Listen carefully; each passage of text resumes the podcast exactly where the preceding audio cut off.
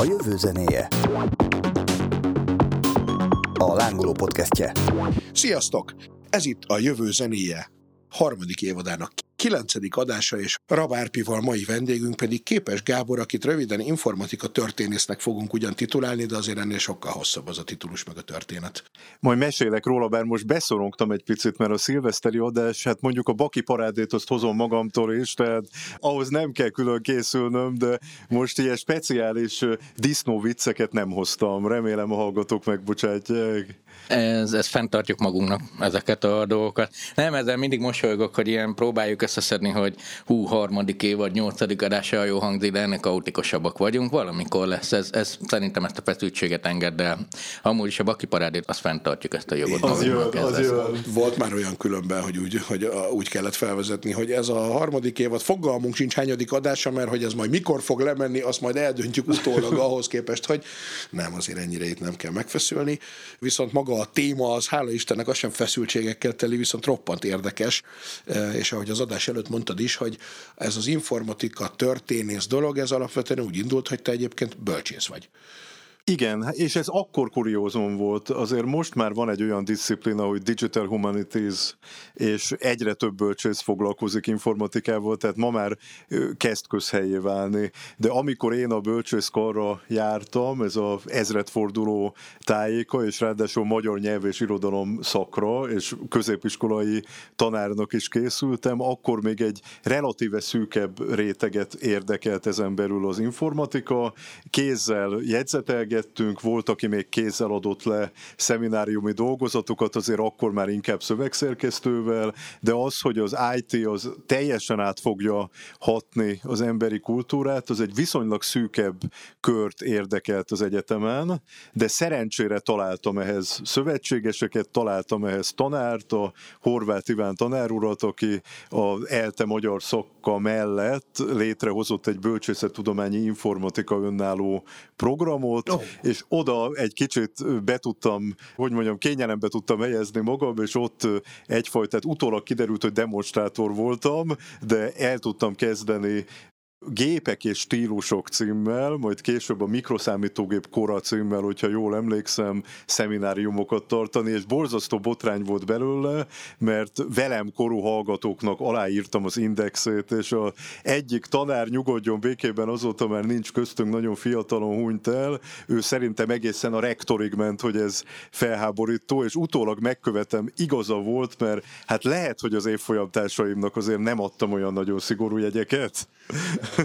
Azt gondolom, hogy ettől azért mondjuk az emberiségnek nem lett rosszabb. Ugye nem. Ezt szok... Hát a hősi időkbe belefér ez azért. Megtanítani ugye szabad, de indexet aláírni meg nem. Tehát, hogy az az őrizé. Igen, különös egyébként így igaz. Igen, de mondjuk én erre mindig azért szoktam mondani, hogy ilyen szempontból azért van különbség tudományok és tudományabb között, mindegyik nagyon fontos, de azért ha mondjuk egy építészmérnöknél ez előfordul és rossz helyre épít valamit, és az a fejedre dől, azért az más, mint amikor mondjuk adott esetben humán infor, vagy informatika bölcsész szakon adott esetben mondjuk nem tudod egészen pontosan, hogy a mikroszámítógépet korát mikortól számoljuk. De hogyha már ezt ilyen szépen felvezettem.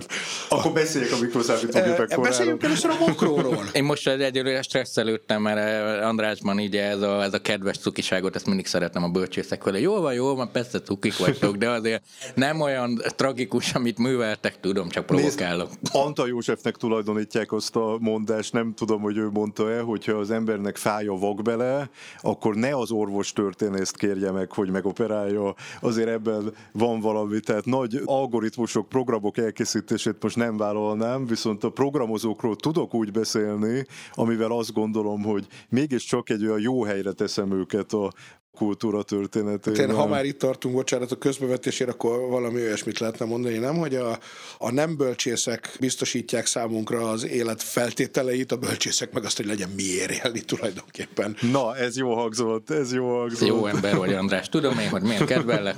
De, de abban az időben mi mind a ketten ott az eltén mozogtunk, de külön, és én ezer éve követem a munkásságodat, és imádom, és van egy csomó sztorim róla, de azért akkor is elkezded a mikroszámítógépeket, megmártanítasz, meg aláírsz illegálisan indexeket, stb.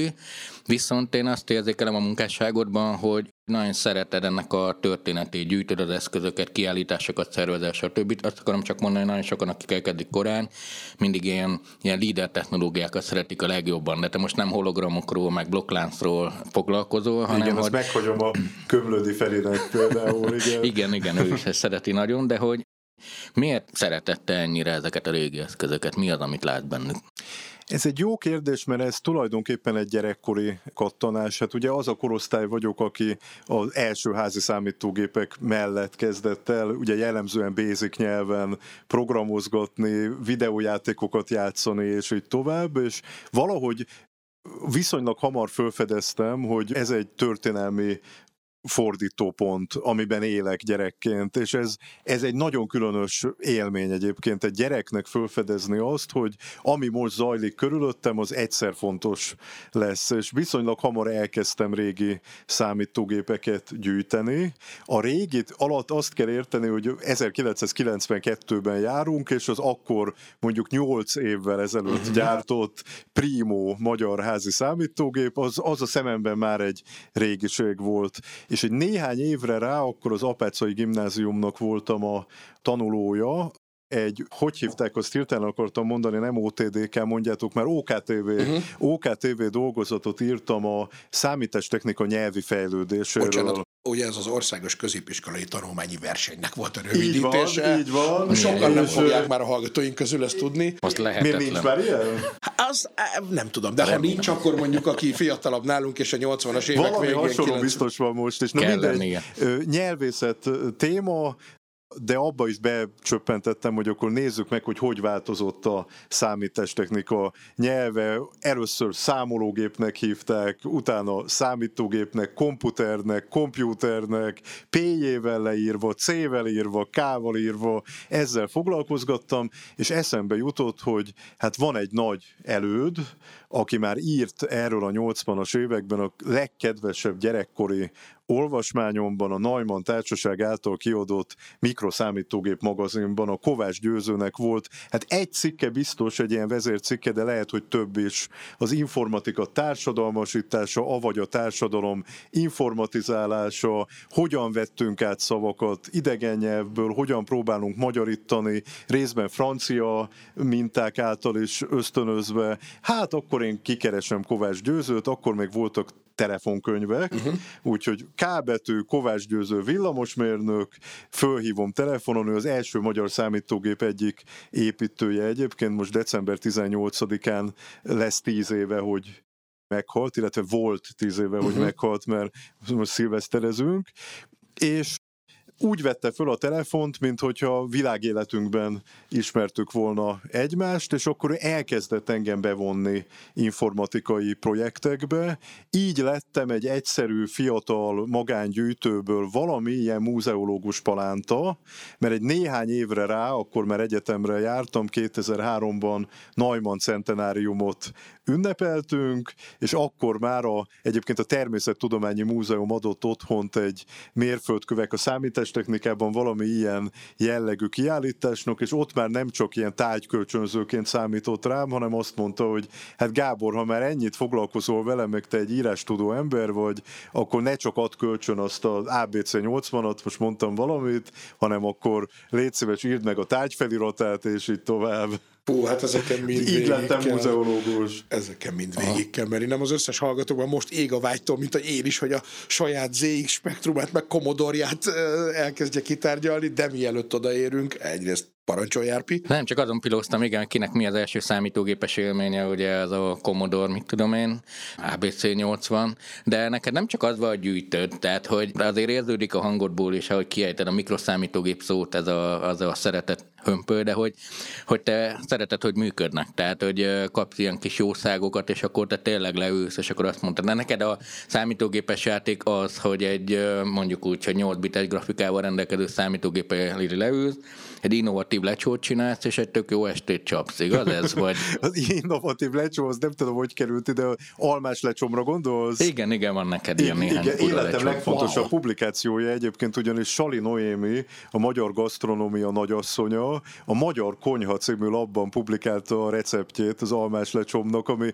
azért elképesztő, mert egy 30 négyzetméteres minigarzonban lakom, még konyhám sincs. Tehát az én konyhám az az előszobám, és ott a cipőim között bugdácsolva próbálok egy ilyen főzőplatnén valamit csinálni. Egy vágódeszkányi helyem nincs, de a magyar konyhában publikáltam Sali Noémi által ráadásul.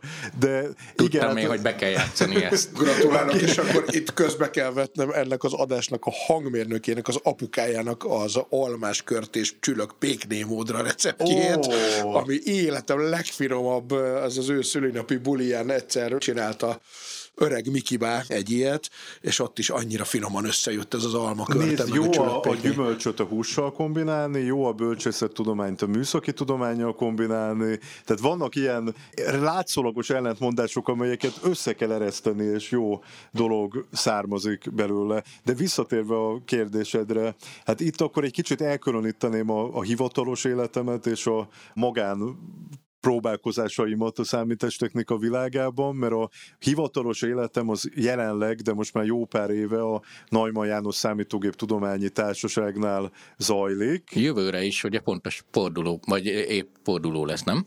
Na örülök, hogy erről hallottál már, mert a Neumann 120-ra készülünk, ugye 120 éve született Neumann János, ennek kapcsán vándorkiállítások, konferenciák, mindenféle kapcsán lehet majd hallani reményeim szerint a, a Neumann Társaság nevét, meg hát nekünk Szegeden van egy nagyon komoly IT múzeumunk, illetve hát jelenleg egy, egy állandó kiállítás, több mint ezer négyzetméter, Ó. és nyilván ami nekem ilyen személyes kattanás, azt hát részben megpróbálom becsatornázni, majd szívesen mesélek róla, hogy csak az idei évben milyen olyan rendezvények voltak, amelyekhez talán ez a affinitás ez segített, vagy valami szint hozzá tudtam tenni. De hát emellett kétségtelen tény, és ez, ez nagyon csúnya dolog, de azért megmaradt hobbiként is a, az informatika történet, de szerintem aki elhivatottan foglalkozik egy témával, annak azért valójában a hobbija is. Persze. És ilyen szinten, amivel szeretek foglalkozni, ez részben ezek a 8 bites játékok, de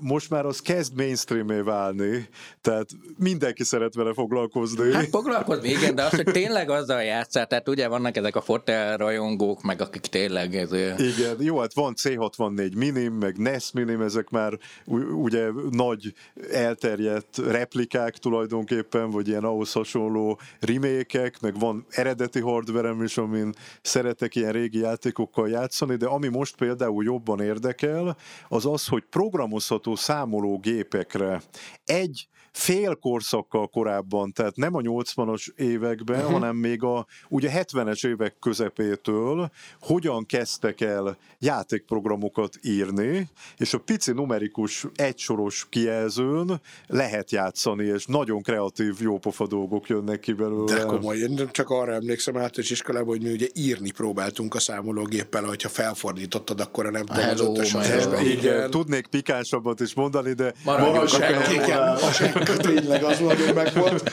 meg a kvarcórával, amiben már volt század másodperces stopper, ugye az volt a játék, hogy meg tudod állítani 0 0 nál pont a század másodperc mérőt. Na de amíg eljutunk a jó, meg a kvarcjátékokig, meg a mindenféle 80-as évekig, azért ez nyilván ennél korábban kezdődött.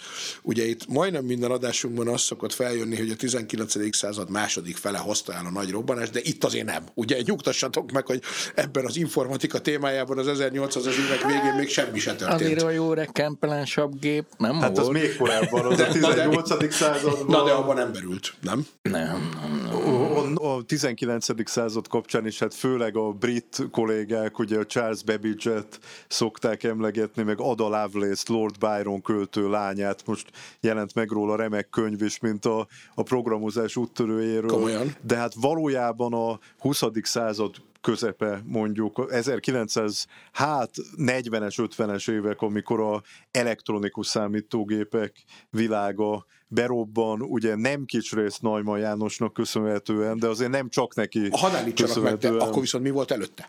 Mert hogy azt mondod, hogy a 19. században is volt már valami, de ott mi volt? Hát nézd, számolási, számítási, matematikai problémákkal foglalkoztak, Az nyilvánvaló. és erre nyilván kerestek megoldásokat. A Charles Babbage az eljutott majd, hogy nem a programozható számítógépek alapvetéseiig. Félig meddig elméletileg, de volt, amit úgy, ahogy meg is épített, és aztán később a Science múzeumok rekonstruálták, hogy, hogy hogyan működnek ezek az engine-ek, ezek a készülékek. De ezek mik voltak? De hát számoló Úgy képzeld el például, hogy mondjuk egy szoba tele rudakkal, ahol cetliken tolta ide-oda az adatokat. Tehát, hogy a fizikai térben, hát érezték, hogy kell egy komplexitást elérni, és hogy lehet.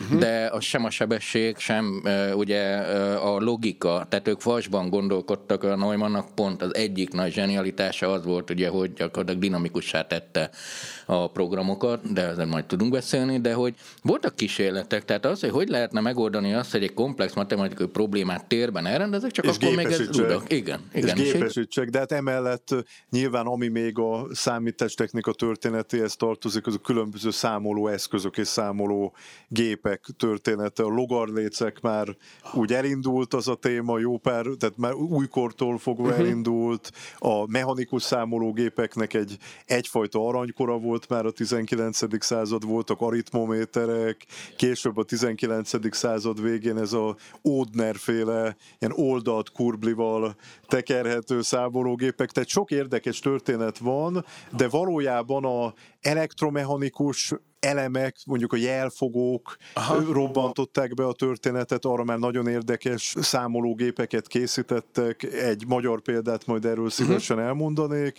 és utána az elektronika robbantotta be A, én itt igazán. már csak annyit akarnék akkor gyorsan mondani, hogy ez a kurblis, hogy lehet, hogy még olyan pénztárgépeket láthattunk gyerekkorunkban, ami ilyen, ilyen mármint, hogy ilyen rendes közértben, ami valamikor, vagy az a telefonnal keverem. Sokféle Nem, volt kublis. Sokféle technológia élt egymás mellett, tehát ez is egy érdekes dolog, hogy a kurblis mechanikus számológépeket a 70-es évek elejéig gyártották.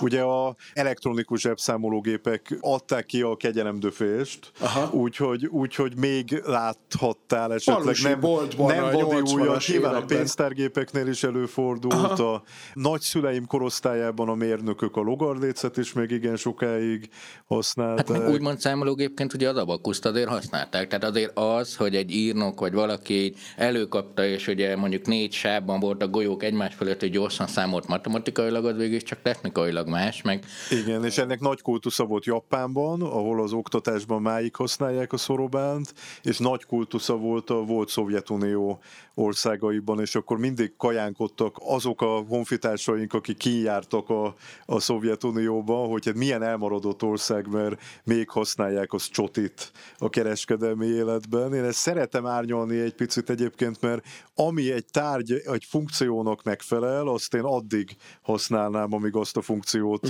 száz százalékig be tudja tölteni. Tehát ha az a pénztáros kisasszony úgy látta, hogy jól tudja vele összeadogatni, hogy hány nejlóharisnyát adott el, akkor miért ne csinálná? hát a fogyasztói társam nem ért egyet ezzel a logikával, de Hát igen, és világos. majd kérdezzük meg a földgolyót arról, hogy Igen, jó, jól igen. tesszük-e, hogy nem ért vele egyet. És hogy mennyire alaplogika egyébként, ez tényleg ez az abakusz a golyós számológépnek, ahol ugye az van, hogy ezresek, százasok, tízesek. Pont a most harmadikos általános iskolás kisebbik lányom mondja tegnap, hogy vajon fogják-e nekik azt is tanítani matekból, hogy úgy egyszerűbb összeadni, hogy először a százasokat, aztán a tízeseket, aztán a... Tehát, hogy van ez a logika, ami természetes Ez nagyon jó szemléletet a golyószámológép, de most nagyon csapongunk. Valamilyen Én csapás azt irányba gondolom, hogy a, vissza. a, mondjuk azt, hogy a történelmi része, tehát a nagyon ős történetét, azt ezzel így ki is végeztük, és akkor Igen. jöhet a Neumann. Vagy bárki. Nem, Még, de- még, nem, a nem, no, egy Neumann erődről szívesen mesélnék egyébként, uh-huh. mert valóban a modern számítógép működési elveit Neumann Jánosnak köszönhetjük, bár ez is részben azért csapatmunka volt, amiben ő beszállt a 40-es években, de tényleg a Neumann elvek megfogalmazása az önmagában is zseniális, de hát maga Neumann János az nem csak ettől zseniális, tehát engem mindig idegesít, amikor azt mondják rá, hogy a számítógép feltalálója, mert ezzel részben túl túl lőjük, és ez úgy jellemző a hozzáállásunkra, hogy mindenről szeretjük azt mondani, hogy magyar találmány a helikoptertől kezdve, ami aztán végképp nem az, egészen a számítógépig. Másrészt meg alul is becsüljük Neumann Jánost, mert ő gyakorlatilag azért kezdett el a számítógépekkel foglalkozni, mert ma azt mondanánk, hogy egy okos eszközre volt szüksége. A saját kutatásaihoz. A saját kutatásaihoz, hát nem kicsit atomfizikai vagy atombombával kapcsolatos kutatásokhoz, de az valami hihetetlen, hogy ő mennyi mindennel foglalkozott a játékelmélettel, ami aztán a közgazdaságtant forradalmasította. Neki köszönhetjük a sejtautomaták első leírását. Még sorolhatnám egy csomó kvantummechanika, geometria, és így tovább, tehát numerikus meteorológia például, csak csúszott bele abba, hogy ezekkel a feladatokkal, ha foglalkozik, őt hiába tartják egy felszámoló művésznek, és tényleg egy, azt kell mondjam, hogy egy kivételes képességű ember volt, azért még ő sem elég hozzá uh-huh. az akkori eszközkultúrával, és akkor fölcsillant a szeme, hogy na, erre van egy modern berendezés, ami tud neki segíteni, de még a Neumann János előtt is elkezdtek ehhez hasonló programozható vagy bonyolultabb műveleteket végző berendezéseket építeni, és nem tudom a kedves hallgatók mennyire hallottak Kozma Lászlóról, de ő még egy nagyon-nagyon izgalmas figura, aki amellett, hogy most Neumann évet fogunk tartani, és tényleg mindent el fogunk követni, hogy a lehető legtöbb aspektusból beszéljünk a, a Neumannról, azért szeretném, hogyha majd a Kozma László is fejét kapna. Most parancsolj. Itt ez, ez az a nap, ahogy Aragon nem mondaná, igen. Igen. No, akkor kezdem Ádámtól és Évától. Én úgy találkoztam Kozma Lászlóval, nyilván akkoriban, amikor fiatal múzeológus voltam, hogy az ő számítógépe az ott állt az én első munkahelyemen. És most nagyon nosztalgikus hangulatba kerültem, hogy jöttem ide hozzátok, mert ez is itt volt, illetve itt van Új Buda lágymányos János környékén, uh-huh. úgy hívták, hogy Országos Műszaki Múzeum. Ez amikor én oda kerültem 23-24 évesen, 2003 tájékán, akkor ez egy totálisan zárt raktármúzeum volt, egy ilyen alacsony 50-es évek végén épült épület, meg van egy toldalék épülete, az egy picivel újabb, de az is azért a retro sávban van benne, és egy totál káoszban, bocsánat a régi kollégáimtól, hogy ezt mondom, mert nyilván ők mindent elkövettek, hogy valamilyen rendet tartsanak, de hát megtelt a hely. Azért ezt ki kell mondani, iszonyatos zsúfoltságban ott volt elképesztő mennyiségű, tehát olyan, mint az x amikor bemegyünk a hangárba, és hihetetlen, hát Fridláda nem volt, meg repülőcsészehaj, de ahogy ott körülnéztem, a Nikola Tesla volt mérőjétől kezdve a Jedlik Dinamón át a Urál 2 számítógépig volt ott minden. És akkor az a gárda nekem volt egy nagyon jó tanítómesterem, Tóth Endre, kiváló mérnök ember, ő, őtőle vettem át a gyűjteményt, vele elkezdtünk, hát most leegyszerűsítve rendet rakni, de tulajdonképpen egy látogatható raktárt, egy study store-t, egy tanulmánytárat csináltunk ebből a múzeumból. Na és ennek volt és van az egyik attrakciója a Kozma Lászlónak a MESZ egy műegyetemi számológép nevű gépe. Na most ez a Kozma László alapvetően egy telefonos mérnök volt, telefonközpontokkal foglalkozott, és a telefonközpontoknál megszokott jelfogós alapelemekből épített föl egy ilyen csattogó-kattogó számológépet, vagy inkább már számítógép, nem Neumann elvű még, de azért sok szempontból már számítógép, amit amikor selejteztek 1968-ban, akkor gyakorlatilag ilyen kisboltával vághatták szét a kábeleit, a kábelkötegeit, és ilyen férfi karvastagságú kábelkötegek vannak benne, nyomtatott áramkör még nukú, hanem minden összehúzalozva, és ezt úgy elvitték a Országos Műszaki Múzeumba, vagy annak a jogelődjébe, és ez ott állt. Én rábeszéltem a Kozma László egykori tanszékén, ezt most nem így hívják, de annak idején úgy hívták, hogy vezetékes technika tanszék, egy fiatal, kiváló mérnök tanárt, a német Krisztiánt, hogy csináljanak már egy rekonstrukciót belőle, és annyira komolyan vette a feladatot, hogy most már évek óta azon dolgoznak. Egyszer lehet, hogy lesz egy MES Mini, hát ha van NES Mini, Nintendo, akkor egy műegyetemi számológép mini, vagy ha az nem, akkor legalább valamilyen szimulátor fog róla készülni. Na ez volt az első magyar, még Neumann előtti stílusú, vagy, vagy felépítésű számítógép, de ahogy kicsit utána ástunk a, a Kozma László életművének, nyilván a Kovács Győző is írt róla sokat, meg tehát nem, nem én találtam föl, mint a spanyol viaszt, hanem azért van erről szakirodalom. Kiderült, hogy ő a 30-as, 40-es évek fordulóján Antwerpenben, tehát nem is Magyarországon már épített számológépeket ezzel az elektromechanikus felépítéssel. Még azt is kitalálta, hogy távoli munkaállomásról elérhető legyen az a masina. Tehát ez a több szekrényből álló nagy masina, ez egy ilyen telex billentyűzet-szerű valamiről elérhető legyen. Elkezdte ezeket tervezgetni, de utána megszállták a németek Belgiumot. Hallottam egy olyan, lehet, hogy Urban Legend, de állítólag fölrakták hajóra a számítógépeit, vagy számológépeit, és azt egy tenger alatt járó elsőjeztette. Úgyhogy mindenféle évben a tanítványaimnak mondom, hogy aki kedvet érez magában, és rendelkezik mélytengeri búvár engedéllyel, ha fölhozza a gépet, már egy négyes megadok. Tehát? Nagyon négyest ötös. Nagyon ötös. Nem, ez, Tehát... ez, hát azon gondolkodok, akik közben hallgatlak, és tudom, hogy már itt gondban leszünk az időben. Egyrészt irigyellek a négy memóriádé. Nem, nem, nem, nem, egyáltalán nem. De, hanem de izé... még a Kozmáról két mondatot el, el fogom mondjad, mondani. Figyelünk. Ne, nem, mondjad, mert tényleg, igen, igen, tényleg. No, mert, mert az viszont elképesztő, hogy ő ilyen előzmények után, hogy tényleg egy, egy komputer pionír lett, de hát ezt így csak a halála után ismerték el nyilván a 90-es években, de ilyen előzmények, ilyen sikerek után, amit ott Antwerpenben a Bell cégnél aratott, ő zsidó származású magyar állampolgárként hazajött Magyarországra, mert úgy gondolta, hogy hát ha valahol őt meg fogják menteni, hát a, a szülőhazájában biztos, hogy jó fejek lesznek vele. Hát ennek köszönhetően Mauthausen, Gunskirchen borzasztó holokauszt megpróbáltatásokon ment keresztül, de még a lágerben is szerzett egy, egy ócska füzetet, meg egy ceruzacsonkot, és szabad kézzel telefonközpontokat tervezgetett, egy elhivatott ember volt, jön a második világháború vége, az ember azt gondolná, hogy na, végre Kozma László jó munkához jut, hát valóban volt pár ilyen békeéve, amikor tudott érdekes dolgokkal foglalkozni.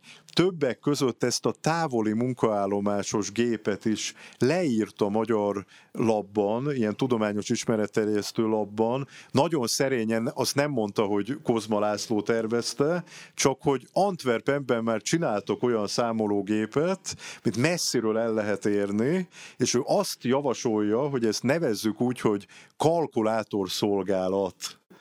Hát ma, aki az interneten hallgat minket, ez gyakorlatilag kalkulátor szolgálatozik.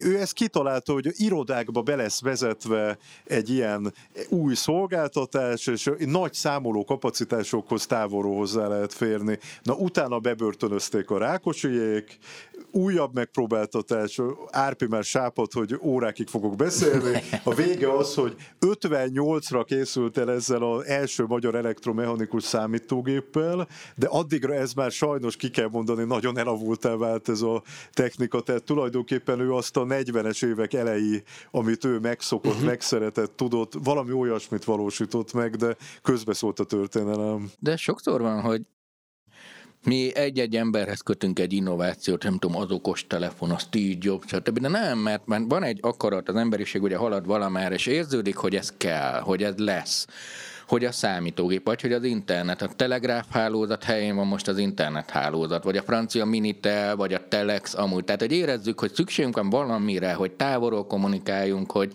izé, és akkor elkezdik építeni, és aki, akinek nem ilyen balsorsa van, vagy gyorsabban lefejleszti, akkor ő hozzá kötjük utána, vagy mondjuk üzletileg sikeres lesz, de... Hát igen, meg sokszor nem is a, talán nem is az érdekli az olvasókat, vagy érdeklődőket, aki a legelsőt csinálja, hanem aki eléri az inger küszöböt, a társadalom inger küszöbét. Erre jó példa, mi volt az első személyi számítógép, hát erről órákig lehetne beszélni, és erre a díj újra idézőjelben, hogy az első PC vagy első személyi számítógépet minimum 5-6 gépet tudnék kapásból mondani, de ha jobban utána jásunk, akkor még többet, de azért általában az eltert szokták mondani az Ed Robertsnek a 256 byte memóriájú számítógépét, mert ő érte el az inger küszöböt a Popular Electronics című lapban. Címlapfiú lett az elter, vagy címlaplány, tehát címlapra került. A Bill Gates féle történet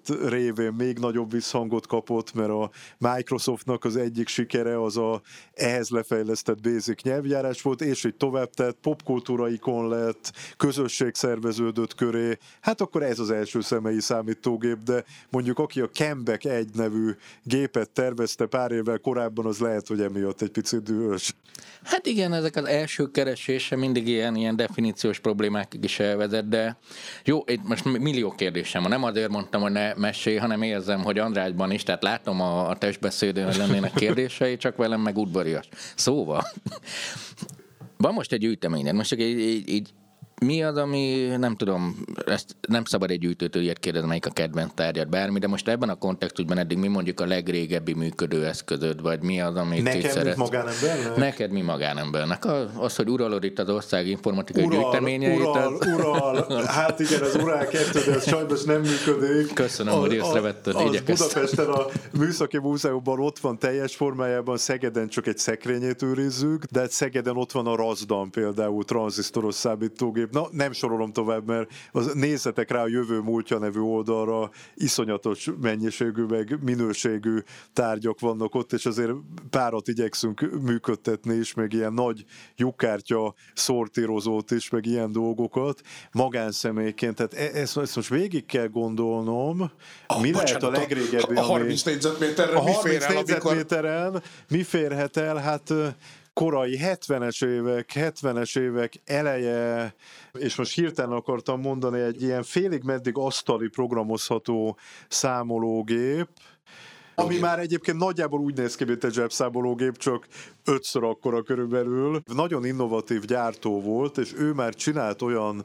programozható számológépet is, amihez kazettás magnót lehetett csatlakoztatni, és arra mentette ki a programokat. Na mindegy, ez az egyik, és ami viszont eszembe jutott, és tényleg korai, az a Hewlett Packardnak a HP65-öse, ami a világ első programozható zsebszámológépe, az valóban akkora, mint egy zsebszámológép, 74 tájéken készült, hogyha jól emlékszem, és van hozzá egy ilyen kisúj méretű mágnes szallagocska, uh-huh. és arra mentegeti ki a programokat, és ehhez már programcsomagokat is árusítottak, többek között a NIM nevű játékprogram, az az egyik ilyen programcsomagban megjelent. Tehát a korai gémerek már, már be tudtak tölteni rajta játékprogramot. Bocsánat, és egyébként ami nem játékprogram volt, mert azt el tudom képzelni, hogy igen, azon a kis kijelzőn ott akkor valamit lövöldözni vagy ugrálni kellett, de hogy a... Pont nem, egyébként Pont nem? inkább ilyen numerikus, hogy van tíz számod, akkor elveszel belőle hármat, marad hét,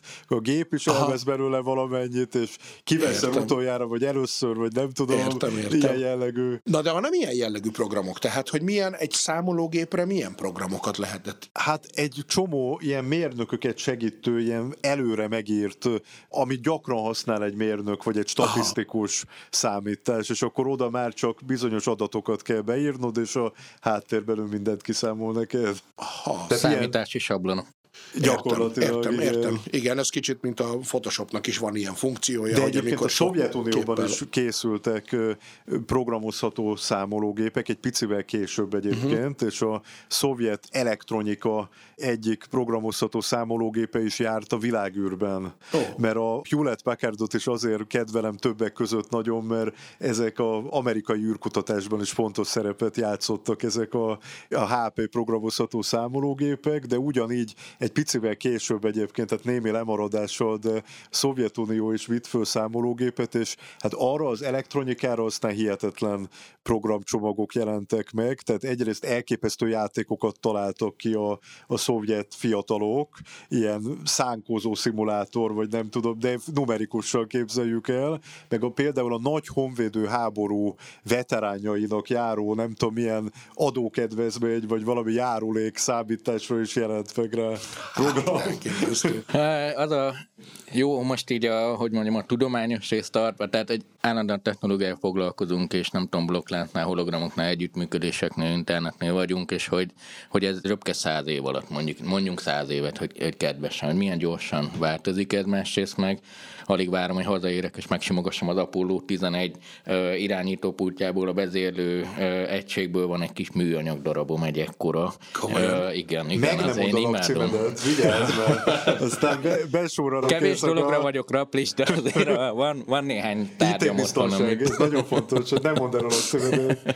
Egyébként a nagy kedvenc játékomnak az is a címe, hogy Holdra szállás egyébként, csak nem tudom, szabad-e a, a szomszéd podcastet reklámozni, ugye? Mindent szabad. Azért abszolút. drágas töki barátom csinált velem egy ilyen jutalomjáték címmel egy checkpoint adást, uh-huh. ahol végig a, a Lunar Landerről beszélünk, be az aztán hihetetlen, az mindenféle platformra megjelent. Igen, az még az elején volt, a 286-oson is lehetett már DOS-ban is, de utána már Windows-os szuper grafikával. Ez a De ez leszállás az ugye? evolúciónak már a vége egyébként, Igen, hát mert ez én is numerikusan is találkoztam megjelent, még PDP számítógépre, meg aztán mindenféle számológépekre. Kanyarodjunk már egy kicsit vissza Neumann Jánoshoz, akiről egy picit már ugyan beszéltünk, de hát mégiscsak azt mondod, hogy ő vagy az ő kora volt az, ami a mai számítástechnikának az alapjét lefektette. Mi az az alapelv? El lehet ezt így mondani mondjuk néhány percben egy földi halandó átlagembernek, mint én, hogy mi Hát nézd, volt egy First Draft című munkája, amit számítógép konstruálás közben írt le, EDVAC nevű számítógép konstruálása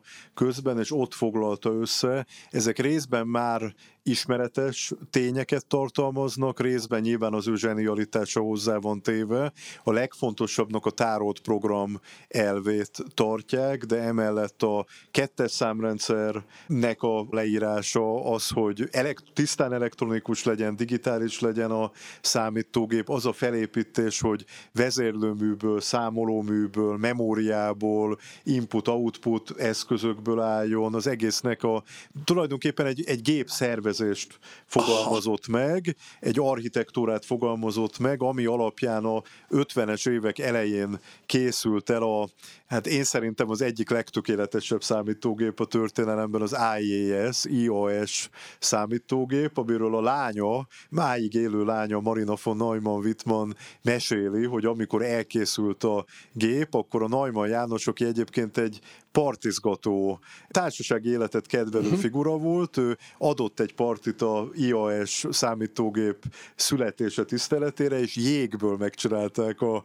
makettjét, azt oda, oda bevitték. Tehát ő leírta ezeket a konstrukciós elveket, amik egyébként tulajdonképpen meghatározóak utána évtizedeken keresztül, bizonyos szempontból mindmáig, és utána ő ezt tovább is gondolta, mert később volt egy munkája a számítógép és az agy, aminek egyébként a magyar fordítása az valami olyasmi, hogy a számológép és az agy, még a Tarján Rezsőjék még, még eredetileg így fordították, és ott már egy kicsit ő el is kezdett tovább lépni, hogyan lehet a agyműködést megérteni a számítógép felül és fordítva, és több ilyen logikai automatákkal kapcsolatos előadása volt. Hát ez a számítógép és az agy, ez már csak posztumusz jelent meg, de akkoriban több olyan előadása volt, ahol már egy picit ezt a logikai továbblépést keresi, de mellette hát ő tényleg hihetetlen futurisztikus témákkal foglalkozott. Van egy nagyon híres cikke a Can we survive technology, túléljük-e a technikát, amiben már az időjárás szabályozásról is ír, és amit ő egy reális lehetőségnek tartott, akár fegyverként is használható, akár civil életben jótékonyan használható uh-huh. lehetőségnek, és hát ott egy sor olyan problémára ráérzett a globalizáció kapcsán, a klímaváltozás kapcsán, ami tényleg hátborzongató, hogy akkor leírja. Hát részben azért, mert Isten bocsássa meg, de az ő tudós generációja szabadította rá az emberiségre bizonyos szempontból, de ő látta, hogy hát ő ezt úgy fogalmazta meg, hogy a fejlődés ellen nincs gyógymód. Tehát a folyamatok beindultak, robbanékonyak, veszélyesek, de azért alapvetően a fejlődés az mindig jó célt szolgál, uh-huh. a tudomány az mindig jó célt szolgál, de nagyon résen kell lenni, és nagyfokú intelligenciával kell hozzányúlni ezekhez a témákhoz. Ők látták, tehát nyilván egy ilyen, mikor az atombomba létrejön, akkor is ezekkel játszottak, és tényleg nagyon sok ilyen előrejelzés. Most csak így, hogy, hogy mik ezek az elvek, vagy hogy mit hoztak igazából, az, hogy persze addig kísérleteznek, épülnek a nagy gépek, a, a kozma történet, vagy bármi, de ez egy modernizálás az, hogy modulárissá tette, hogy érthetővé tette, egy folyamatot hozott létre, amiben utána már többféle ember tudta gyártani. A másik pedig, hogy addig a programokat egy statikus jószágnak képzelték el, és ő egy dinamikus, hát, tehát memóriában tárolva a programok, memóriában futnak, ezzel gyorsabbá váltak, egymás mellett többet lehetett futni, meg hirtelen, hirtelen rugalmas lett az egész, hirtelen működni kezdett, és az, hogy beindulhatott a miniaturizáció, beindulhattak a gyors programok, hogy az egész nem egy ilyen hogy mondjam, kattogó masina, hanem egy modern masina, ez volt az ő hozzá, meg, meg nyilván másoké is, tehát ezeket is a nehéz azért szétszedni. Igen, igen hát egy Neumann előtti számítógépnek, egy ENIAC-nak a húzalozása, amíg lehet, hogy a program viszonylag mhm. gyorsan futott le, de amíg azt összehúzalozgatták minden alkalommal, az elképesztő volt. Igen, tehát hogy előtte az volt a koncepció, hogy úgy programozol, hogy mindent előkészítesz, és akkor így elindul. Mint ahogy most a mesterséges intelligenciáról beszélünk egy kicsit, hogy így betöltöm az adatokat, de utána kiszabadul a kezembe, de hogy így, így megy, de hogy mechanikusan uh-huh. készíted elő. Igen. Ő azt tette lehetővé, hogy dinamikusan dolgoz vele, de hát nyilván ezt lehetne ragozni, csak hogy és céloztál erre, de az sem mindegy, hogy ő akkor már korának egy ünnepes sztárja. Uh, ugyanezek a gondolatok azonnal forrad, és jó, akkor biztos így működik, és ráugrik a piac, stb. De hát ez kell. Meg hát ő valahol közkincsé tette a számítógépet, tehát neki volt egy ilyen nagyon humanista oldala, és nagyon hitt a tudományban, és az, hogy a, a számítógép az kezdjen el terjedni, és egyébként a vasfüggöny mindkét oldalán, meg hát van, van egy családfa arról, hogy a iOS gép az például, vagy iOS gép az annak az unokái vagy gyerekei hány helyen jelennek meg Dániában, Japánban, Ausztráliában, Szovjetunióban és így tovább. Tehát ez szerintem neki egy igénye is volt, hogy ez egy tudományos közkincs, míg a személyisége másik oldala az pedig az volt, hogy ő egy véleményvezér volt az USA-ban, a Eisenhower elnök, meg általában a nagy hatalmú politikai képviselők is számítottak az ő véleményére, és bizonyos kérdésekben meg eléggé szigorúan mondjuk így, hogy hidegháborús elveket vallott. Úgyhogy... Igen, igen, azért, ahogy én olvasgattam, azért ezért nem minden pillanatban volt szerethető ember, de hát ez mindannyiunkkal így van. De van egy ilyen, hogy okay. Inkább úgy fogalmaznék, hogy tényleg nagyon sok oldala van a személyiségének. De hát ez merember volt. Hát ez, ez, ez, nem, is, nem is szeretjük az idolokat ilyen értelemben, ment, hogy emberek. És akkor most csak, hogy évet is tartsunk, akar a számítástechnika egyre több mindennel foglalkozni. Létrejönnek különféle számológépek, számítógép, már nehéz ugye a határvonalat is meghúzni, és akkor erre rájön az internet. És ezek összekapcsolódnak, és akkor az emberek fölismerik, hogy ez, ez jó, és akkor rárepülnek. És akkor ott tartunk, ahol tartunk, és majd, majd a jövő zenéje, hogy merre megy tovább, meg tudunk még beszélni, csak hogy te mit gondolsz arról, most csak tényleg így, így magánemberként, mert tudom, hogy lejárasson az időnk. Nem jár le, adjunk van, amennyit Nem szeret. jár le, jó. hogy te azért állsz meg ennél a technogösszén, mert ez érdekel a muzeológusi vonalamiatt, vagy úgy gondolod, hogy ennyi elég, és itt kéne amúgy megállni, vagy, vagy.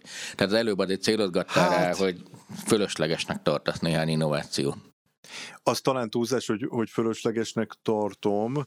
Nagyon szembe köpném magam, hogyha azokat a magáncégeket nem tisztelném, akik nyilván ezeket a tartós fogyasztási cikkeket előállították, meg létrehoztak egy versenyt, aminek révén új formatervek, új igények, új megoldások születtek, tehát ez nyilván egy fontos dolog, de amikor már kapunk egy-egy ökológiai jelzést arra, hogy gyerekek túltoltátok a biciklit, tehát egy, egy picit túl sok szemét keletkezett, picit, hát ez most nagyon idézőjelben, de igen, egy igen. picikét túl sok szemét keletkezett, hopp, itt egy kontinensnyi műanyag sziget a óceánon, és így tovább, tehát ilyen jelzések után azért lehet, hogy egy, nem mondom, hogy ugye fejlődés ellen nincsen gyógymód, tehát nem biztos, hogy a féket kell benyomni, de hogy legalább el kéne gondolkodni azon, és azért ez úgy látom, hogy ez el is indult, hogy mik azok a funkciók, funkciók, ahol például előnyös, hogy egy fogyasztási cikk valóban tartós, és 15-20 évig is működik, és nem dobom ki egy-két év után. Ezek közhelyek, amiket most mondok, én csak erre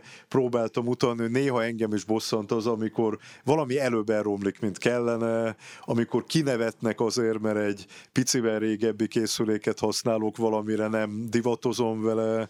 Tehát igen, mi, ez, mi nem ezekre fogunk re- kinevetni. Ti nem nevettek ide, ezekre reflektálni De kell. egyébként pontosan ez jutott eszembe itt most, hogy a, nem lehet az, hogy mondjuk a laptopok világában, vagy így a PC-k világában azt lehet mondani, mert én azt érzem sokszor, hogy ami nekem, mint átlagos felhasználónak kell, azt ez a most már mit tudom én 5-6-7 éves fogalm sincs, milyen régóta meglevő laptop tudja, és hogy attól, hogy most már ennél biztos még háromszor gyorsabb, meg erősebb gépek vannak, de hogy én azt már nem tudom kihasználni a saját életemben, mert amit én használok, arra tulajdonképpen ez a technológia elég, és ami innen a fejlődés útja, az már nem az, hogy ez még gyorsabb és még erősebb lesz, hanem hogy majd jön valami tök másik eszköz, de amíg nem, addig én nekem fölösleges évente új laptopot venni, mert Hát kimondtad a kulcsgondolatot, hogy nyilván jön valami újfajta igény, újfajta eszköz, újfajta divat, de e- ez tényleg nem baj.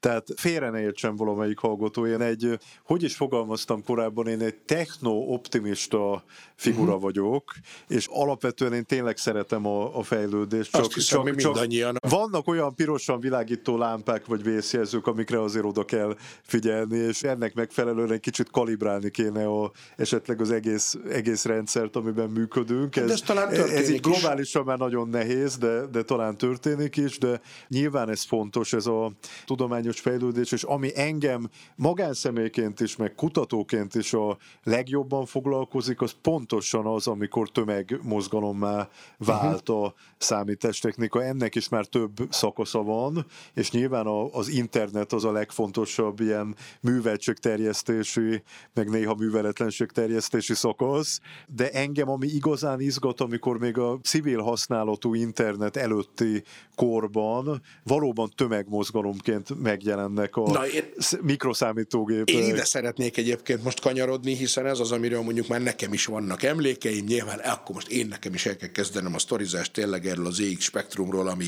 Nekem is az volt az kilobájt volt, aztán 48-ra lehetett bővíteni, és úgy csempészte át valaki Ausztriából, és hogy ott valóban ugye a Magnóval volt összekötve, és rendes audiokazettáron lehetett betölteni a Horace Go Skiing és egyéb Horace játékprogramokat. és a kedvencem volt, kedvencem Megőrült. volt. Imádtam én is, de hogy pont az az érdekes, hogy ahogy te is mindenféle egyéb márkákat felsoroltál, én is arra emlékszem, hogy aztán a középiskola informatika termében meg volt, a nem is tudom, HD 1800 HT, vagy HT 1000. híradástechnika. Igen, hogy Igen. akkor, ahogy te is mondod, egy csomóféle gép volt, és semmilyen szinten nem tűnt ez standardizáltnak. Tehát, hogy Igen, hát nyilván voltak standardizációs kísérletek. Oké, okay, mondjuk Most a a- basic nyelv az talán pont futott ezeken mindegyiken, A, hát a vagy... Basicnek a nyelvjárásai futottak rajta. Ugye a Basicet eredetileg pont egy magyar származású matematikus Kemény János, John Kemeny alkotta meg Tomás Kurccal együtt, még nem személyi számítógépekre, és utána a különböző processzorok, különböző számítógép családok produkáltak különböző nyelvjárásokat. Tehát Aha. nem feltétlenül tudtad az egyik gépnek a programlistáját beírogatni a másikba, ahhoz meg kellett egy kis kreativitás, hogy megértsd a folyamatábrát, megértsd azt, hogy ott mi hogy működik, és adaptációt tudják készíteni. Tényleg, hiszen a komodoros játék nyilván nem futott a spektrumon, De, és de viszont, egyébként ugye? egy fantasztikus volt a, tényleg a 70-es évek közepétől jelennek meg az Egyesült Államokban az otthoni számítógépek. Először olyan a dolog, mint egy ellenkultúra ezt nem én mondom, hanem Teodor Rosák nevű szociológus. Ez, ezt Árpi biztos, hogy ezerszer jobban tudja, mint én. Nem, ez egyszer ugyanúgy. De ő neki ez egy nagyon találó megállapítása, hogy egy picit a punkhoz, meg korábban a beat zenéhez hasonló mozgalomként szinte dafke indul el a dolog. Uh-huh. Mert a nagyvállalatok, akik akkora számítógépet meghatározott feladatokra, meg meghatározott piacra iszonyatosan drágán gyártották, azok eleinte nagyon nem láttak fantáziát a otthoni számítógépben, és akkor ilyen rádió amatőr klubhoz hasonló keretek között ilyen kicsit félőrült figurák kezdenek el számítógépeket építeni.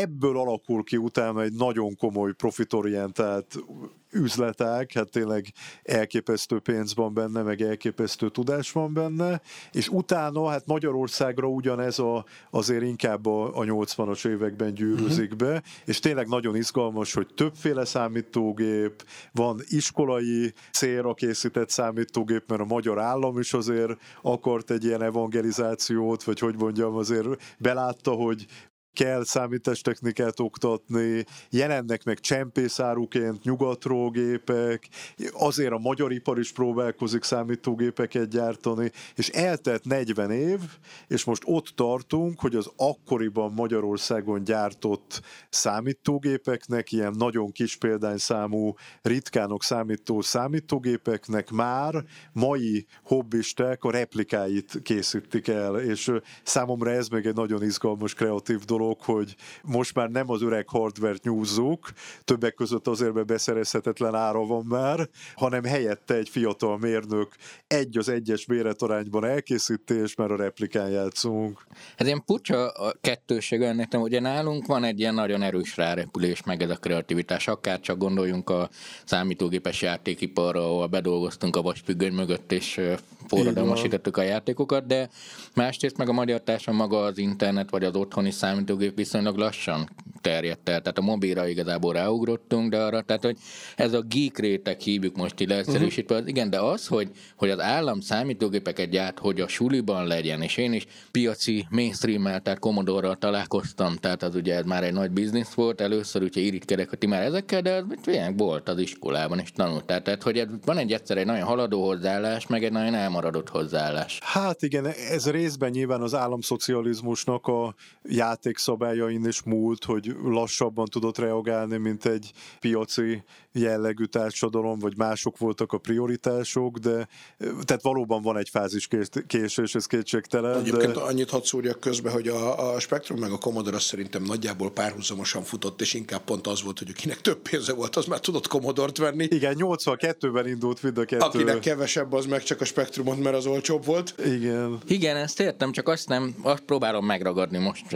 a fejetekben bákálva, hogy hogy miért kaptatok ilyen számítógépet. Érted, eljut valaki nyugatra, drága volt, és akkor már hoz egy ítéletet, hogy vegyek egy drága gitárt Andrásnak, hát ha zenész lesz belőle, vagy vegyek egy ilyen pötyögő valamit, mert, mert ez a jövő 30 év múlva ezért csillag. Hát játszani egyértelmű, tehát én a, akkor... A játék az egy katalizátor volt. Ez, ez így biztosan igaz. azért szerettem volna, és azért nyüstöltem a szüleimet, hogy csempésztessenek már be a Feri bácsi valaki Sopronban lakott, és át tudott menni Ausztriába, nem tudom, 87-ben is, vagy fogalmam sincs, mikor volt az már, igen. mert hogy láttam másoknál, hogy ó, igen, és ezzel lehet játszani, és hát az micsoda világot nyit ki az embernek, az, nekem az, az volt. Atarin is lehetett kóbolyossal játszani, tehát hogy meg Hát ki mit látott először nyilván, mm. én, ezt, én, én ugye igen, ezt láttam igen, valaki igen. osztálytársnál, és akkor erre vágytam, de hát valószínűleg a gyerekeknek nyilván a játék volt, mint ahogy most is az, nem? Lehet, hogy Persze, a... én a játékot az egész személyi számítógép üzletág ilyen katalizátorának tartom, ami hihetetlenül pörgeti az egészet, hogy van egy ilyen nagyon ősi ösztön bennünk a, a játék iránti vágy, ami nagyon emberi, hogyha ha belegondolunk, és ez nagyon sok mindent ösztönöz. Hát és pont az előbb említett, hogy ez a nem kell már erősebb gép, ugye egy dolog miatt kell a játék miatt. Tehát aki viszont aktívan játszik, ő meg tudja, hogy ott viszont meg mindig kell az újabb és erősebb és gyorsabb, hiszen Hát azért a konzolok meg a mobilos játékok világában ez már nem ennyire egyértelmű trend, de igen. Mindegy, de Ezek hogy az, többféle trend az egyébként. eszköz úgy mondanám inkább. Tehát, hogy a játékok viszont per ma is úgy fejlődnek, hogy ott, ott nem tudod azt mondani, hogy a legújabb az el fog menni azon az eszközön, ami öt évvel ezelőtti, nem? Hát ez az én drámám, ezért ugye nekem kell a legújabb okosteló, hogy azon játszok, meg a legújabb konol, meg a legújabb valami, de hagyjuk is az én lelki nyomoromat. Nem engem az izgatott igazából, hogy ti hogy találkoztatok vele, meg hogy hogy csapódik le, meg egyáltalán, Igen, mert így hát a sztori részt. A szüleim, apám hozott be egy ZX Spektrumot, alapvetően a bátyámnak, mert ő volt akkor abban a kiskamaszkorban, amikor erre igazán fogékony volt 86-ban, a Wartburgnak a hátsó ülésén becsempészve, és hát én már ilyen félig meddig digitális benszülött vagyok, mert akkor kezdtem el, hát nyilván még papíron, meg más módon írni, olvasni, tanulni, de azért a számítógép a Orion színes televízió uh-huh. előtt már ott volt, és a Space Raiders, meg a Horász, meg meg, ezek már ilyen nagy élmények voltak. Egyébként családi élmények is, tehát az édesanyám is nagy gamer lett, mind a mai napig szeret játszani, és részben közösségi élmények is, mert a osztálytársak, szomszédgyerekek átjártok egymáshoz, cserélgettük a programokat, tehát én nem az elidegenítő részét tapasztaltam a számítástechnikának, hanem hogy ez összehoz közösségeket. Igen. És aztán Szerintem a 90, 90-es évek legelején, vagy valahogy igen, ugye ez a 80-as, 90-es évek fordulóján volt az, amikor ez a Renaissance Spectrum, meg Commodore, vagy legalábbis én meg esetleg a HT 1080Z és a sokfélé helyett egyszer csak szíre lépett a PC, meg talán ezzel párhuzamosan az Apple is, mert aztán én ilyen 90... Mi meg, igen, mert igazából 81. augusztus 12-én mutatták be az első IBM PC-t, és a, a Macintosh az meg 84-es uh-huh. Évjárat, tehát nyugaton ezek korábban megjelentek, de tulajdonképpen egy nagyságrendel voltak drágábbak, mint a, Aha. a házi számítógépek. Ez egy ilyen szürke zóna, ez a business personal computer, tehát először azokat szorítgatták ki, azokat a főleg CP-ben, M-ben, meg egyéb operációs rendszerekben működő gépeket, ami mondjuk a, hogy fogalmazzak, amit az apuka, az idézőjeles, képzeljük el a Jockey Ewingot, tehát a, az amerikai nagyvállalkozó, amit az irodájában használt. Aha. Na azt kezdték el kiszorítani, az IBM meg az Apple, és a gyerek a, a gyerek szobában, meg otthon a nappaliban még egy, egy olcsóbb kategóriát használt, és azt nagyjából a 90-es évek uh-huh. közepére végezte ki végleg a, az IBM PC, illetve annak a különböző klónjai, mert itt a, a nagy újítás az az is volt, hogy egyrészt moduláris felépítésű volt a, az IBM PC, másrészt pedig egy nyitott architektúra volt, és a különböző komponenseit, majd egy idő után az egész gépet is el elkezdték mindenféle ismeretlen gyártók készítgetni. Igen, ezt és akarom... ezzel már ezek a különálló kis gyártmány családok már nagyon nehezen tudták a, a versenyt kiállni, de máig vannak barátaim, akik zokognak, hogy miért nem a Commodore Amiga terjedt el, mert hogy annak olyan hihetetlen multimédiás képességei voltak, hogy hát most máshol tartanánk, ha mindenki amigázna. Ez is lehet, de igen, pont erre akartam utalni én is, hogy itt nem csak az volt a forradalom, hogy jött két új cég, vagy egy új cég, aki aztán valamiért kiszorította a termékével, hanem és hogy a sok cég, kicsi... az IBM az akkor is volt már, vagy 60-70 éves, amikor ez a... Pláne, hanem hogy ez a standardizált technológia, aminél ugyanazt tudta elkezdeni gyártani sok gyártó. És, és ennek is megvan egy romantikája, tehát hogyha már így én mindig óvakodom egy picit, tényleg imádok retrózni, de azért a retrózásnak egy bizonyos szegmense lehet, hogy már csak a mi korosztályunkat érdekel. Uh-huh. Tehát amikor informatika történetet tanítok, akkor azt látom, hogy a, a nagyon régi számítógép mamut is ugyanazt a lelkesedést váltja ki, meg a, a legújabb robotikának a történeti vonatkozásai is ugyanazt a lelkesedést váltják ki belőlem, meg a tanítványaimból, de amikor ilyen őrült területen csillog a szemem a Manic Miner című játékprogramtól, az nem biztos, hogy a 2000 után született mai diákok pont ugyanazt a retro, de ők már ebbe tényleg beleszülettek persze, ebbe a, persze. de a 90-es éveknek is megvan a maga hangulata.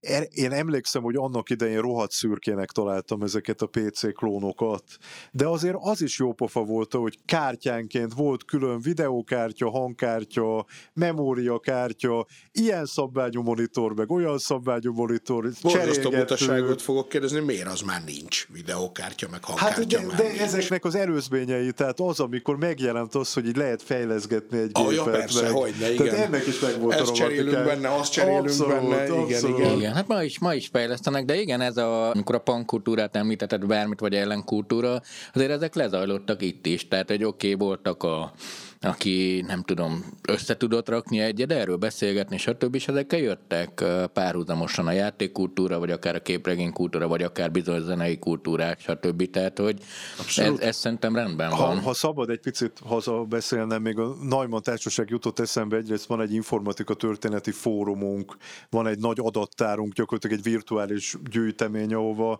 mindenféle írást, önéletrajzot, portrét, termékleírás gyűjtögetünk, tehát az egy nagyon jó kiinduló pont ehhez, meg ami most a mondásodról eszembe jutott, hogy pont idén szerveztem egy veterán találkozót Szegeden, a ITK-ban, a kiállításunkon a Magyar HCC klub tagjainak. Ugyanis egy Simonyi Endre nevű férfi, egy mérnök, későbbi szakújságíró, meg igazságügyi számítástechnikai szakértő, uh-huh. ő Magyarországra is elhozta azt a HCC klubot, ami ilyen ellenkultúraként megjelent Amerikában, homebrew, házisütető számítógép építő klub, azt oh. ő egy pár év késéssel elhozta Magyarországra, itt is volt HCC, 80-as évek eleje tájékán, de ő még a 70-es évek táján épített a konyhaasztalon otthoni számítógépet, úgyhogy azt hiszem, jól emlékszem, azt mesélte nekem, hogy körülbelül 8 perc volt, amíg Magnó kazettáról a béziket betöltötte az a gép, tehát egy igen arhaikus gép volt, de ezt a ellenkultúrát ő elhozta, és ott Szegeden összejött az a pár érdeklődő idősebb ember, aki mesélte arról, hogy hát ők hogyan építettek itt Magyarországon a államszocialista viszonyok között a konyhaasztalon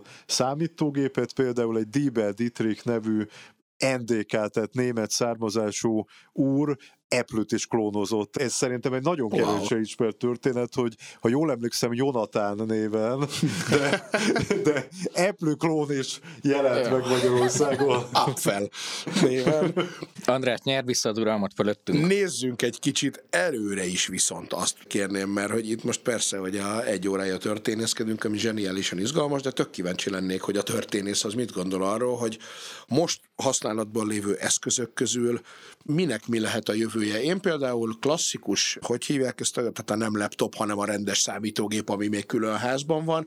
Hát itt az irodában nekünk éppen még van pár, mert hogy ezek itt vannak, nem tudom, tizenéve, és tulajdonképpen megint az vagy arra még jó, ugyanúgy szövegszerkesztésre, meg böngészésre, de hogy olyat egyébként vesz még bárki, aki átlagos otthoni felhasználó, és nem szervernek veszi, vagy nem tudom, van ez még? Ezt nem tudom pontosan megmondani, én azt figyeltem meg, hogy főleg a, a laptopok meg a, a tabletek vannak terjedőben, vagy már régen így van, és van, aki vesz esetleg egy jó nagy külső billentyűzetet hozzá, vagy egy jó nagy külső képernyőt hozzá, mert uh-huh. azon használja, de szerintem ez most csalóka ez a nézet, amiben vagyunk, mert valahogy van egy olyan érzésem, hogy annyi mindenbe beépül a, az informatikának, mint szolgáltatásnak a köre, hogy az, hogy most otthon egy okos tévét használok, és akkor mennyire számítógépezem, meg ezek uh-huh. a mhm. mindenféle okos otthon megoldások, vagy az, hogy okos telefonozom, akkor mennyire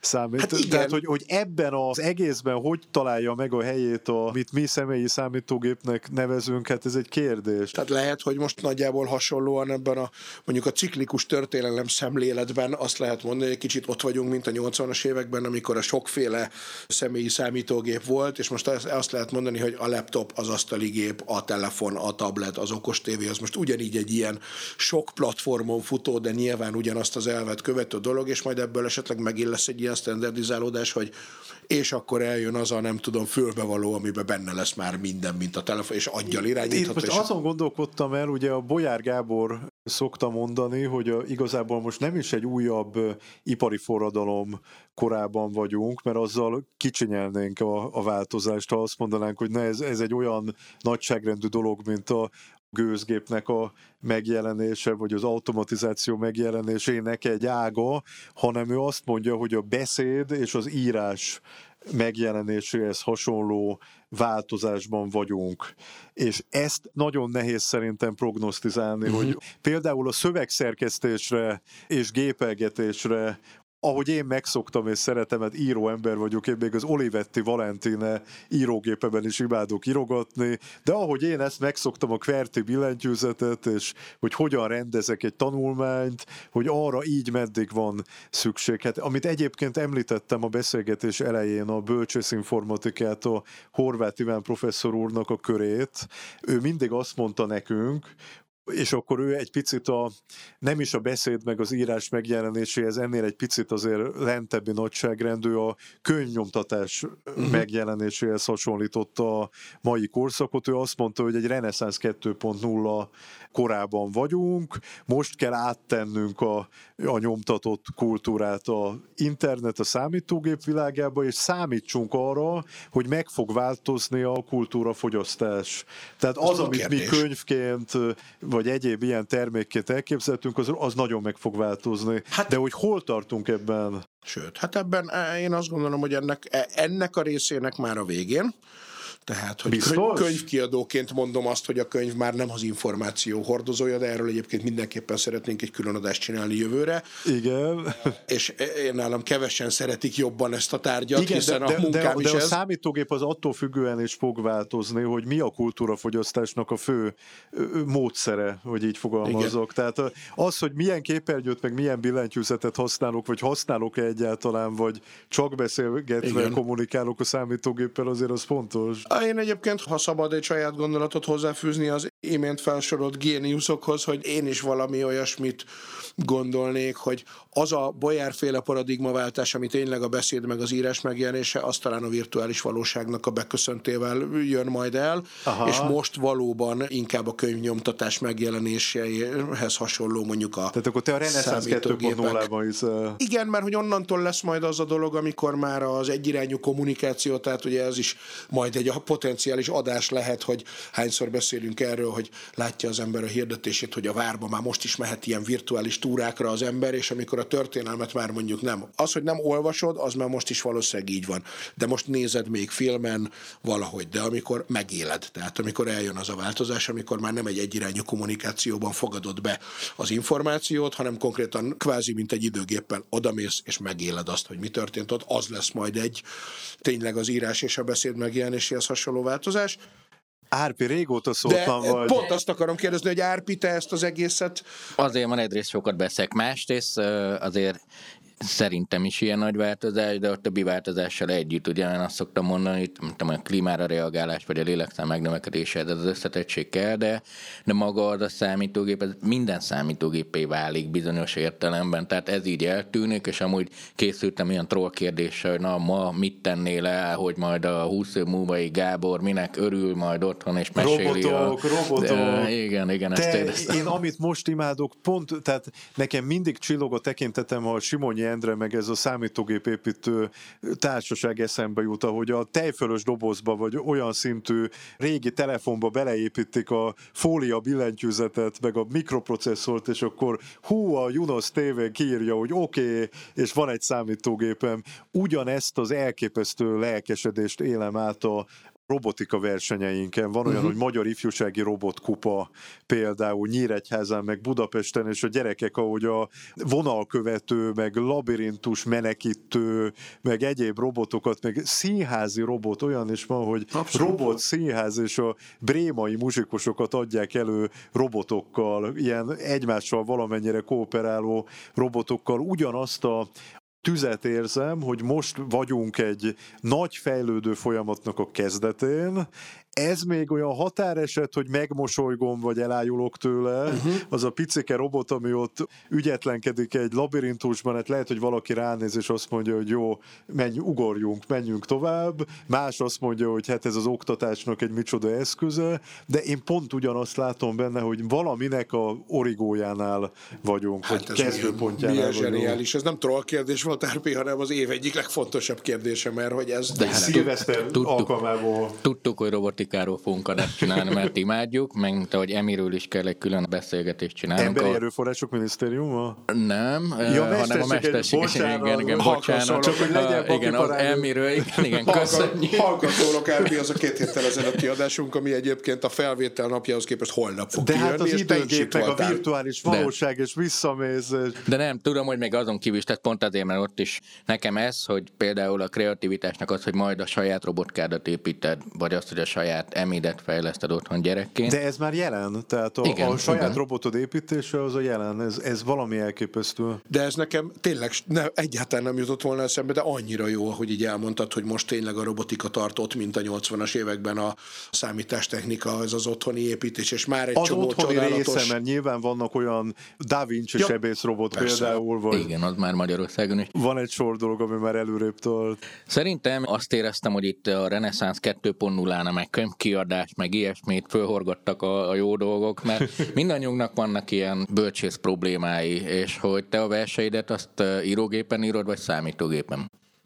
Te képzeld el, én azért vettem elő a jó öreg Olivetti Valentinét, amit a világ egyik legszebb tárgyának tartok, egy fantasztikus formaterv, és mellette bizonyos szempontból a Steve Jobséknak a megelőlegezője, mert olyan reklámkampányt csináltak ahhoz a táskaírógéphez, hogy a hippi lánytól a japán üzletemberig mindenki azt akarta venni, mert nekem írógépre van szükségem. Na, ezt a Valentinét, ezt néha előveszem, van egy saját írógép műszerészem Óbudán, Berecki Zoltán írógép, számológép javítás, kim van a Zápor utcában a bolt, korábban Gönc Árpádnak javította az írógépeit, akkor nekem is jó lesz, és a verseimet szeretem a írógépen írni, mert részben inspirál a kopogás, részben kénytelen vagyok jól megírni, részben kénytelen vagyok odafigyelni.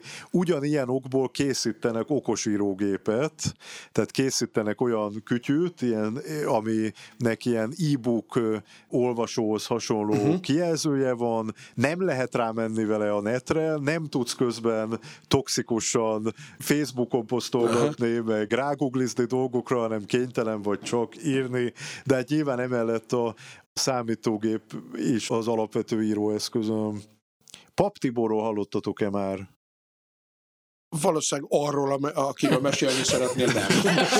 Igen, mondjuk hát van, van ismerős, van ismerős, de szerintem mindenkinek van egy paptiborja. Így van. Na hát az én paptiborom, ő egy párizsi magyar költő volt, aki emigrációban élt Párizsban. Utána Én nem rá gondoltam. Nem rá gondoltál? Sokszor járkált haza, volt egy magyar műhely nevű folyóirat, annak volt a szerkesztője, az egy ilyen avantgárd folyóirat uh-huh. volt, és előttem van az öreg úr, sajnos meghalt már, egy nagyon elegáns, fantasztikus fantasztikus figura volt, ő mindig mondta, hogy ő avantgárd, mint a Tristan Zara, meg a Pablo Picasso, ő, ő is egy, egy avantgárd ember volt, annak minden velejárójával, és ez a velejáró, ez nem feltétlenül, amit a, az átlagember elképzelt, tehát nem bohockodott, nem polgárpukkasztó volt, de egy nagyon innovatív ember volt. Na ő, amikor a ZX81-et megkapta, meg utána a későbbi számítógépeit, akkor elhatározta, hogy ő verseket fog programozni, uh-huh. kérem szépen, és ilyen kombinatorikus verseket készített, a leghíresebb az most kikerült a,